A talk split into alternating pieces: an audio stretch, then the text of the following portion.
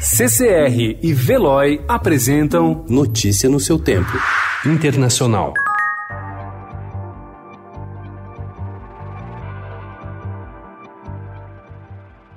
O presidente dos Estados Unidos, Donald Trump, mudou de rumo ontem e estendeu a orientação de isolamento social no país até o dia 30 de abril. Com isso, ele desiste da ideia de normalizar o comércio até o domingo de Páscoa, dia 12, como havia prometido na semana passada.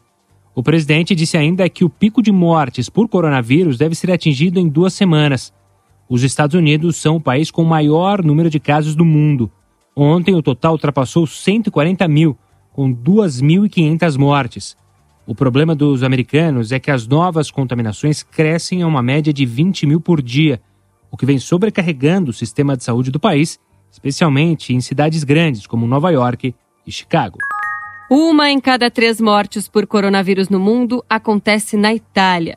Ontem, o governo italiano registrou mais 756 óbitos e 5.200 novos casos, aproximando o total de infectados da marca de 100 mil.